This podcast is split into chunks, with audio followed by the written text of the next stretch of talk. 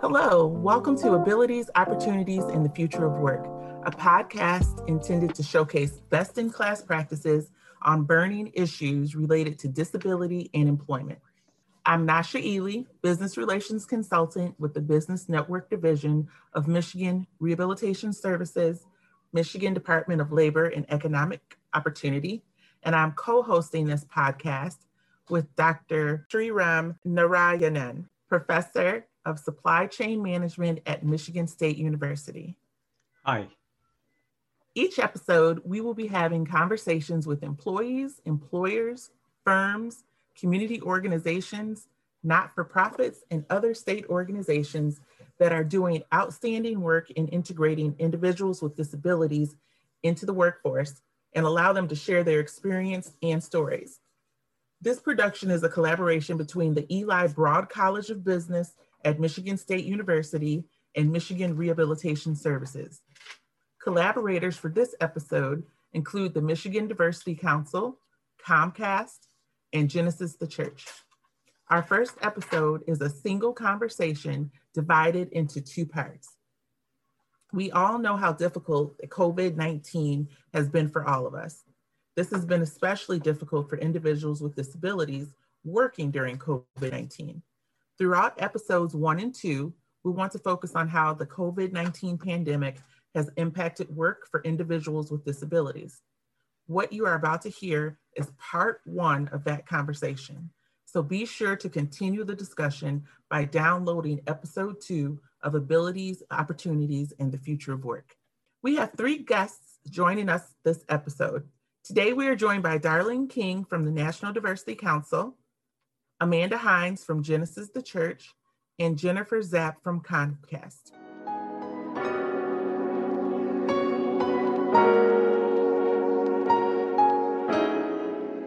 Take a moment to let each guest more fully introduce themselves. Thank you, Nasha, uh, and thank you for this opportunity. So, Darlene King um, with the National Diversity Council. I am the executive director in the Michigan region uh, for the National Diversity Council. Our primary focus and goal really is assisting organizations in the space of workplace DE&I, which individuals with disabilities is a huge component of the work that we do in supporting organizations in helping them to understand the importance, number one, of increasing their pipeline for candidates that uh, identify with a disability, but then also to ensure that organizations understand what it means internally to support those with a disability through reasonable accommodations, hiring practices, so on and so forth. And so that is who we are as an organization. And I am a consultant. So I consult Fortune 100, 500 organizations and companies, as well as for profit and nonprofits in the space of this work. Thank you, Darlene. And uh, Jennifer, would you like to introduce yourself? Hi, my name is uh, Jennifer Zapp. I am actually an employee with Comcast. Thank you for having me. Um, I'm actually participating in this podcast as someone who has a disability. I have a mental illness disability. Um, currently, I'm diagnosed with bipolar, although they go back and forth between bipolar and OCD. Um, I am a U of M graduate in economics, and I have worked in a ton of different industries from law and economics and aerospace and digital customer experience. I now work for Comcast as a business process improvement manager, and I use customer experience metrics to improve the experience of our customers. And just a little bit about me and some of the functional limitations and barriers that impact my work. While I've always done fairly well in my work, I certainly, as a result of my illness, I can't work at the pace that I used to now that I take a lot of medications that sort of keep me on a more even keel. I was a serious workaholic in my earlier years, which I didn't realize was likely a sign of like that OCD manic illness. And so I would really, really like to work really, really hard. So now that I've been diagnosed and I'm medicated, I'm a bit more even keel and I certainly can't work at the same pace that I used to. I have some other challenges that I think we'll talk about further in the podcast that you know, my company's been great about addressing. Um, and, and hopefully that's how other people can feel included and have purpose with a supporting employer. Thank you so much, Jennifer. And then we have Amanda Hines. Thank you for having me. Um, thank you, Nasha. Um, my name is Amanda Hines. I am the communications lead at Genesis Church, and I'm a veteran. I'm a disabled veteran, and I also have a diagnosis um, that, you know, of course, you pair with or partner with throughout your life. Um, most of my um, disability is physical, physical in the respect that it's my back and my hips and my ankle and feet. So it, you know, it pretty much takes over my day, anything that I do. So I have um, thankfully been able to step into the workforce working from home. So I can take breaks whenever I need. I have very understanding employers. Um, therapy and medication is wonderful. Um, so, you know, that's where I am. Oh, and I'm an author. I don't know if I said that or not. So I believe um, a couple of you kind of mentioned, I think it was Jennifer, some accommodations and strategies a little bit in the workplace. But what, if any, accommodations or strategies do you use in the workplace um, as it relates to your disability? And if you haven't already discussed, what is your disability? Thanks, Nasha. So what I didn't disclose in the in the start of this is that I also have a disability as well. And I have a visual disability. Uh, about six years ago, I completely lost my eyesight uh, and I was blind for about two years. And it was a devastating um, experience, to say the least. And they, the doctors indicated that I would never receive my eyesight back. But when my eyesight did come back, it came back with what I refer to as a constant reminder of the blessing that I was able to get my sight back is the fact that I have a depth perception issue. So that means that when I get to stairs or if it's raining profusely outside and I'm driving, uh, I spent many a days uh, when my eyesight first came back under Vidox, driving from a meeting or going here or going there, um, because you cannot the rain already distorts your depth perception. And so if you have a depth perception issue and then the rain on top of it, it's just a culmination of just mad fear when you're driving on the road. And so it was so very important for me to be able to find a job and that would allow me to be able to have the accommodations that if there was a meeting or if I needed to be somewhere and it rained, that I would be able to be excused from that. There have been times when I've had to catch an Uber because I had an event going on and I was the keynote speaker or something to that de- degree where in order to get there because I couldn't drive. And so it was very um, instrumental to me that when I did begin to get out on the trail to look for a organization to work for that it would be one that would be able to understand what my disability was. Um, luckily the national diversity council understood and so this whole new notion of working from home i've been working from home for about six years now well about mm, maybe about five years now um, i've been working from home and so that was just a blessing to me that they were able to accommodate me in that arena and that they knew that my skill set would be instrumental to the growth of the organization, but they were willing to support me. So that was um, beyond um, important to me. And I think that organizations need to really understand the lack of talent that they miss out on, um, the lack of opportunity that they miss out on by looking at only one aspect of that person's intersectionality.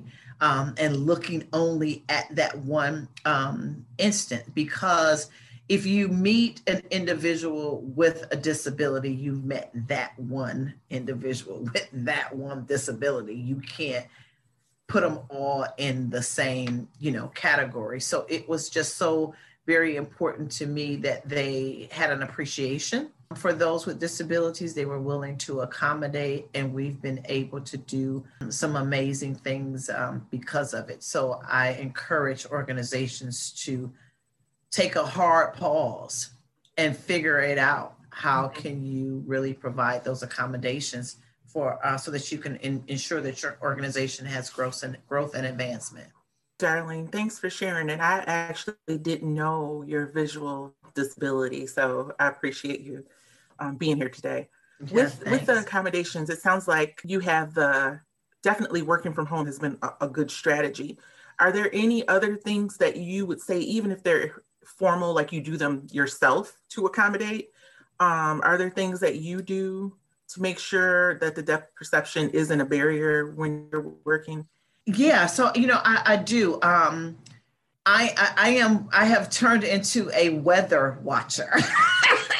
I am constantly, you know, I'm on the weather channel or I'm on my cell phone just trying to predict the weather. Um, you know, having a conversation with the with, you know, with the higher power, like, okay, Lord, what, what is it gonna be? You know, is it gonna rain today? Is it gonna be sunny today? You know, what is it? Um, and so I try my best to um do as much as I possibly can to ensure that I won't get, um, you know, I, that I don't allow my disability to interfere as much as possible, even though I know I have the support of my organization.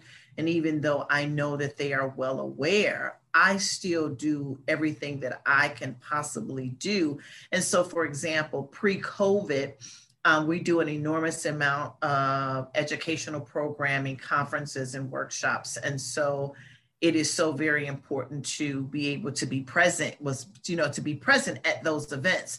And so if I knew it was going to rain, I would personally make accommodations for myself to be able to ensure that I could get there, whether it was an Uber or whether it was a boyfriend, you know, or whether it, you know, whatever it was to be able to help me to, you know, do my job and do it to the best of my ability. And so I think that it is important to understand that this reasonable accommodation and working with individuals with disability is a two way street. It is a collaboration and it is a partnership. And it is our responsibility to self identify to our organization so they'll know what our challenges are. But then it's also our responsibility as well to not use our disability as a crutch. When mm-hmm. we have the opportunity to not allow that disability to interfere, what can we do in order to keep that disability from interfering with us? And sometimes it, it it's not always the case. Sometimes the elements just win but I think that the partnership and the collaboration and the communication and understanding is is key because when people know what's going on and you communicate then you're you're able to come up with some better solutions. So that's that's what i do. I try to ensure as much as possible um, that i'm doing my part as well. And then when there are times when i just have no control i just have no control. Okay. Thank you so much darlene. You're welcome so, Jennifer, what, if any, strategies do you utilize or what reasonable accommodations do you have in place in your workplace? Um, so, this year has been pretty unique for me. I had actually quite a few medication changes to get stabilized following a serious mood episode earlier this spring. So, I did get to use some family medical leave act time and some short term disability time I was very lucky to have and currently do have mental health benefit coverage at Comcast. So my psychiatry costs, my psychologist costs are covered. A lot of my medications are covered, which is a huge um, benefit. Part of my work functional challenges, like in the day to day, can often be things like focusing on tasks or memory and distraction. I do use a software called Smartsheet to help me keep on task and sort of prioritize things and track my work. Um, and I've just been really lucky in that my coworkers and leaders have been supportive from a an emotional perspective. When I'm having a rough day, they're they're a bit more flexible, they're a bit more understanding, um, and that makes a world of difference when it comes to you know getting through those challenging days. Okay. Do you have any uh, formal accommodations in place with your with your organization? I do have intermittent FMLA in place as a result of my mental illness. Okay. Um, and, and I use that for things like, you know, if I'm having just a day where I just I can't can't get out of bed, it isn't going to happen. This is a, you know, I have some some pretty dark depressions some days. Um, I use that. I try and be very thoughtful about using it. I never want to abuse that time. I often will use it for if I have to have a psychiatrist appointment or a psychologist appointment during the day. A lot of times those those doctors aren't available after work hours or on weekends. So you do have to take that time during the workday to have those appointments. It's actually been great with COVID because a lot of those are now telemedicine. It saves me a lot of travel time and it interferes a lot less with my work. So that's been actually a big benefit for me in, in the sense that I can have those appointments um, virtually. Thank you so much. Do you have anything else to share about those strategies or that kind of sums it up? For me, the, the most important thing when it comes to work has been being open about it and allowing people it, it's a it's admitting a huge vulnerability mm-hmm. but it's allowed people to support me and i've needed that support and you know it's hard to admit you need help sometimes or that you can't do it all and that you have to rely on others and that's extremely difficult for anyone to yes. have to say but when you have a disability to be as able as you can sometimes you have to lean on others and allow them to help you. And that I think is the biggest struggle with the disability, right? Because yeah. you you feel like you're you're a burden, and you have to get over that mindset um, so that you can be the best you you can be and contribute to others because you do have things to offer. Exactly. Okay, thank you, Jennifer. So Amanda, what strategies or reasonable accommodations um, do you have with your work? I feel like Jennifer and I are kindred spirits. Um, but I think having a strong support system is very important. Um, my disability, physical disability, came from being in the military and working for hours, bending over, um, standing up, you know, too long, and, and not saying anything, not saying, "Hey, this is uncomfortable for me," you know. Um, but now I think I'm able to speak up more and say, um, I need a little time. Um, I need to, most of the time, I'm working from home. So the accommodations are mostly from my family. versus you know uh, versus um, my job because I have flexible hours. I can work when I want because um, I'm able to schedule things out because, like I said, I do communications, a lot of the social media marketing, and um, things of that nature. So I'm able to work when I when I can. Um, I just know that I need to take breaks. I I sleep with a heating pad every night. I have a massager that I use probably every day just to loosen the muscles. Um, I wear, wear um, shoes, certain shoes, you know, that are helpful for my flat feet and things like that.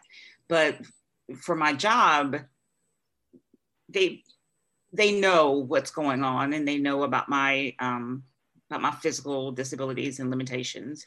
So they just allow me to tell them what it is that I can do today um, versus doing it tomorrow. So that's that's really really been helpful for mental um, for like my diagnosis, having understanding people around you and supportive people is life. Mm-hmm. You know, for someone to and and and like Jennifer said, it's very hard to ask for help. It's very hard to be vulnerable. So you need people around you that do not need you to necessarily be honest. They can look at you and say, I know you're in this place and I'm with you. I'm here. And so it's it's a lot. It's just really good to have a good support system. And I don't know about Jennifer and Darlene, but Amanda, I know you don't often share your story. Um, had uh, I don't know if you said it before, but what is your diagnosis? Um, anxiety and depression. Mm-hmm. And the physical also. Oh, physical. Um, it's a plethora. Um, I have um, I have back. I have sciatica. I have flat feet. I have arthritis in both hips. I had to have um, a hysterectomy because of um, issues and uh, because of a surgery that was done in the military. And yeah, so life is great. Which, a lot of that adds to um, the depression and the anxiety. It can yep. be very hard. Thank you, Amanda. Uh, thank you, Amanda and Jennifer. I think uh, uh, we, we, we, we, we also wanted to ask you what are the challenges and concerns that are associated with disclosing your disability to your employer or coworkers? And how has COVID-19 impacted these challenges? Uh, maybe we can take them as separate questions or um, uh, Amanda, would you like to go first and, and talk a little bit about that? Thank you so much. It may be strange to say, but Nasha knows me. This is just honesty. It's very personal and I feel judged.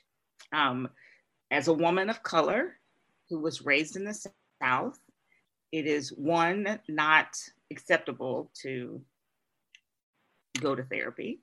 Um, you know, my mother always said that you just pray more, um, which you do, you do, but there are times when there needs to be, you know, medication and therapy, and those things work hand in hand.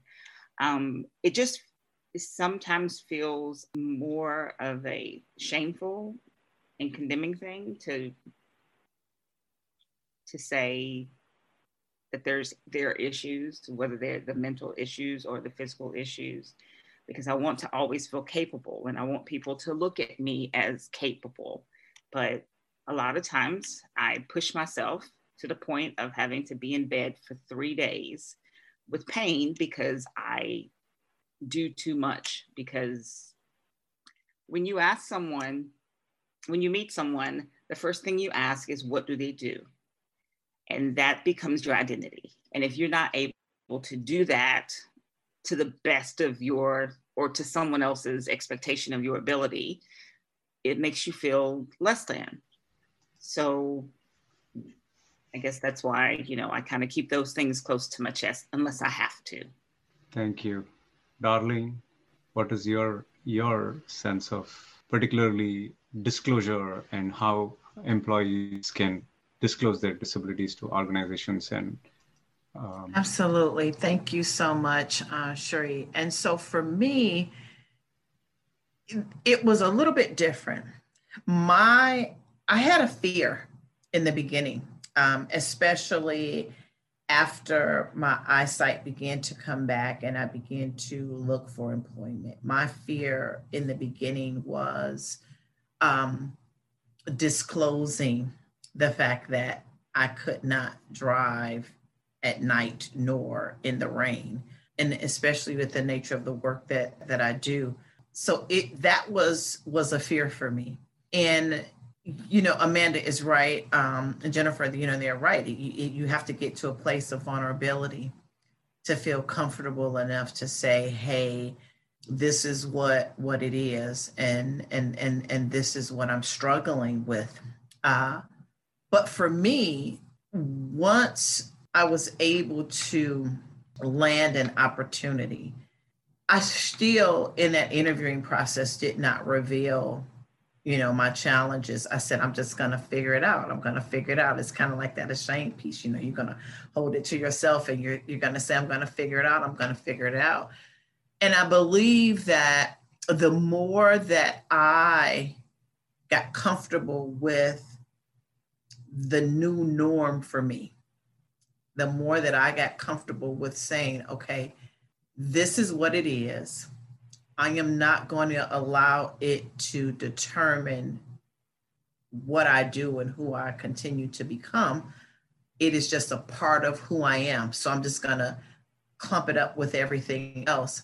I began to be very honest and very vocal to my employer, my board, my advisory board members to say, hey, listen, here's my challenges. I lost my eyesight. I have some depth perception issues. I can't drive in the rain. So, although we have a meeting, if it rains tomorrow, I'll call you. You know, it'll it will switch it to a conference call. And so I just went into a mode of just literally going from being non-vulnerable to just saying, you know what, it's too much energy and it's too much stress trying to keep it to myself and deal with it on my own and and adhere to others people's expectations of what is or what isn't when I know what my limitations are and aren't. So at this point, whatever. So I just began to just say, this is what it is. and do you have a problem with it? And if you have a problem with it, then let me know because then it took the burden off of me. And I think that that's what we, when you, when you start looking at individuals with disabilities, that is the biggest piece.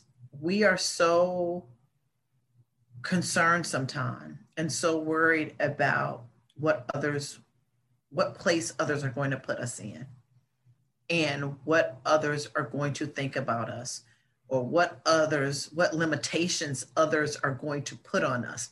And i think that if we begin to flip the mindset to say this is my stuff i own it and you're not going to own it for me. I'm going to tell you what it is and this is what it is. So either we're going to work it out or we're not and so that takes the stress off of us. And so I think that we have to get more comfortable with just owning who we are and owning our intersectionality and understanding that that is just a piece of us, that is not us in our totality.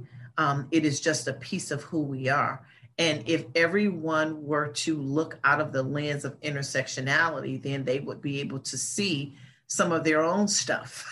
and then we can all just get past our stuff and work together collectively for the greater good of the whole. And so when you compare that to COVID 19 and what COVID 19 has done, it has literally caused society to pause yes. and take a deeper look into the vulnerable. And how they have been impacted due to social determinants of health and you know, socioeconomics and, you know, lack of equity, you know, across this country. And so when you look at all of those things, the reckoning on race, that's a disability within itself, you know, that that minorities have to deal with. And so when you look at all of those things that COVID has brought out, it has literally caused the world to take us to stop and look to stop and take a look at our most vulnerable populations. And that includes those and us with disabilities, that includes the LGBT community, that includes Asians, that includes Latinas, that includes the health disparities, uh, the socioeconomic gaps, the wealth gaps, African Americans, Black people. It includes it all. And so it, it, it has caused people to say, you know what, equality is not equity and how do we get to now beginning to give people what they need in order to survive and in order to advance and in order to be successful in order to grow. And that's what this all is is all about. And so that's why i love you know being bold about who i am and all the pieces and components of me um, because they are what make make make up me. And I think that it helps organizations to become better organizations when people are honest with them about who they are and what their challenges are. That is fascinating. Thank you so much for sharing that, Darlene. Jennifer? I agree with a lot of what Darlene said. I think it was really well spoken. Um, for for me with mental health, I think there are a lot of preconceived notions about people with mental health issues. So I think whereas physical disabilities often tend to create this sense of empathy from others, when you uh, acknowledge that you have a mental illness to others, you tend to see this sort of like fear, or uncertainty around you know who you are to them. uh, and I actually had a different perspective. My mother had a serious mental illness growing up, um, long before I developed my own mental health issues. And I had seen how people treated her and talked about her when she wasn't around. So I actually had a, a lot of that self stigmatization in my mind. But um, I also recognized that that prevented her from getting the help she needed. So I understood the concept of shame around mental illness really early on. I'm going to tell a story which I'm embarrassed about, but hopefully it, it means something. Uh, I remember as a, a, young child, probably like four or five, a child asked me, you know, where's your mom? Because I was living with my father. My mother was um, no longer in custody of us. And um, I would tell people that my mother was dead. And I'm terribly ashamed of that now, but I think it says something about even children picked up on this sense from the adults in the room that we don't talk about this to others. This is something shameful. And as a result, I hid my mental illness from others for a really long time as well when I got sick. I took my medications, I used all the support things that my mother didn't do, saying, I'm not going to be like her. I'm going to, I'm going to get through this illness and be a functional person. Um, but I still had that shame. But when I did begin to be open with others, I just found so many people were struggling with the same shame. Um, so again, another sort of personal story, but I work in a fairly small office environment at the time. And when I was open, people started to come to me and, and sit in my cubicle and say, Hey, I'm not doing okay. How do I make use of the benefits that we have here? Or, Hey, um, my daughter is seriously mentally ill and I'm not sure what to do to get her help because the mental health system is so broken and they just weren't sure the process, right? It's complex. How do you involuntarily commit someone? What kind of doctors do you need? How do you get someone that doesn't want help help? So as I became more open about it, it became a powerful motivator for me, knowing that I was a bit of a lighthouse for some other people that were struggling in the darkness still. And I think that that has been so important for me to say, I'm willing to sacrifice the potential for career to know that other people can come forward and say, I'm having a hard time. I need help. And there's no way to live life. I mean, illness like mental illness is so isolating. Um, and the, the fewer social anchors you have and the more isolated you are, the worse it is. And I know this very well. I tend to self isolate when I'm ill. Um, so being open about it and knowing the risks of being open about it, I think it was a good thing for me because it also allowed people, again, that vulnerability to help me. There's something to be said for being, um, you know, when you're weak, you're strong, right? So that's that's been important. So I want to um, kind of just jump in a little bit here because disclosure can be so difficult, whether it is a mental illness or some hidden disability. Um, full disclosure, I know for myself, when I do presentations and training for years, I had no problem talking about Meniere's disease or the hearing loss or the sciatica or the carpal tunnel. And it wasn't until 2018 on a training. It was my very first time disclosing anxiety and depression. All those little things, they cause you to not feel like you can be you because you're being judged. Or if you do something a little bit different that people are like, I wonder if that's because of X. You know, is she that way because she has that diagnosis? So it's still unfortunate that hidden disabilities and especially mental illness are so stigmatized and people have such negative views of them when um, a little stat for you for most organizations that offer any type of healthcare coverage the number one and number two prescriptions that the company is paying for are antidepressants and anti-anxieties so that means you have a lot of people with mental illness because anxiety and depression is a mental illness. So I just, I don't know, you were you guys were talking and I'm like, I so understand, I get this because those are a lot of concerns. Like I don't want people to know. I don't care so much now, but I've had my diagnosis except for the OCD since like 2008 and it was it was 10 years before I said anything publicly.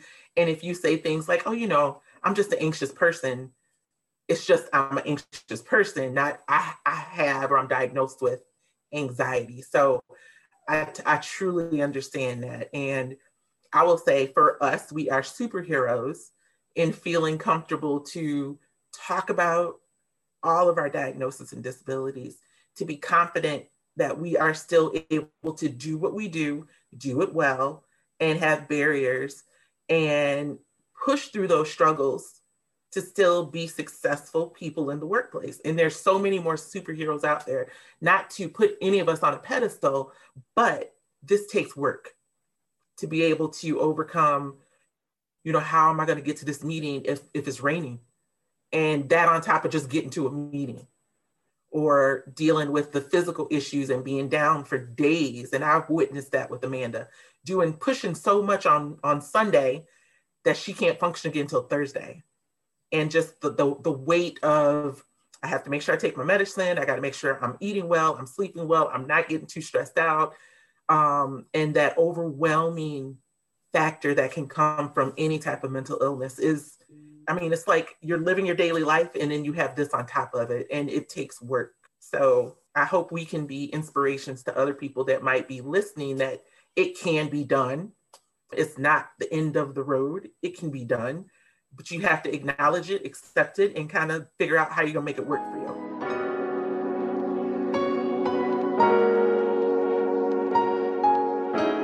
Thank you for joining us for the first episode of Abilities, Opportunities, and the Future of Work. This conversation continues in episode two. So be sure to download that episode whenever you listen to podcasts. Also, be sure to subscribe to be alerted to future episodes. We want to take this opportunity to thank many individuals who have helped us kickstart this podcast. We especially want to thank our colleagues at the Southeast Michigan Employee Resource Group who helped and participated in several brainstorming sessions, offering their advice and helping us plan this project. We also want to thank individuals at Michigan State University that helped in reviewing the podcast content and questions. We want to thank our guests, Darlene King from the National Diversity Council, Amanda Hines from Genesis the Church, and Jennifer Zapp from Comcast. Finally, last but not the least, we want to thank our able podcast editor, Tyler Grass from Michigan Rehabilitation Services. This is Sriram Narayanan at Michigan State University here with my co-host, Nasha Ely, with the Business Network Division of Michigan Rehabilitation Services. We want to remind our listeners that this podcast is a commercial-free community initiative just to mention, if you have any ideas, thoughts you want to share that directly are related to the topic of abilities, opportunities, and future of work, please do consider reaching out. Uh, thank you for listening to our podcast. Until the next episode, when our conversation continues, remember to laugh at the small stuff. We have three jet. See, just like that.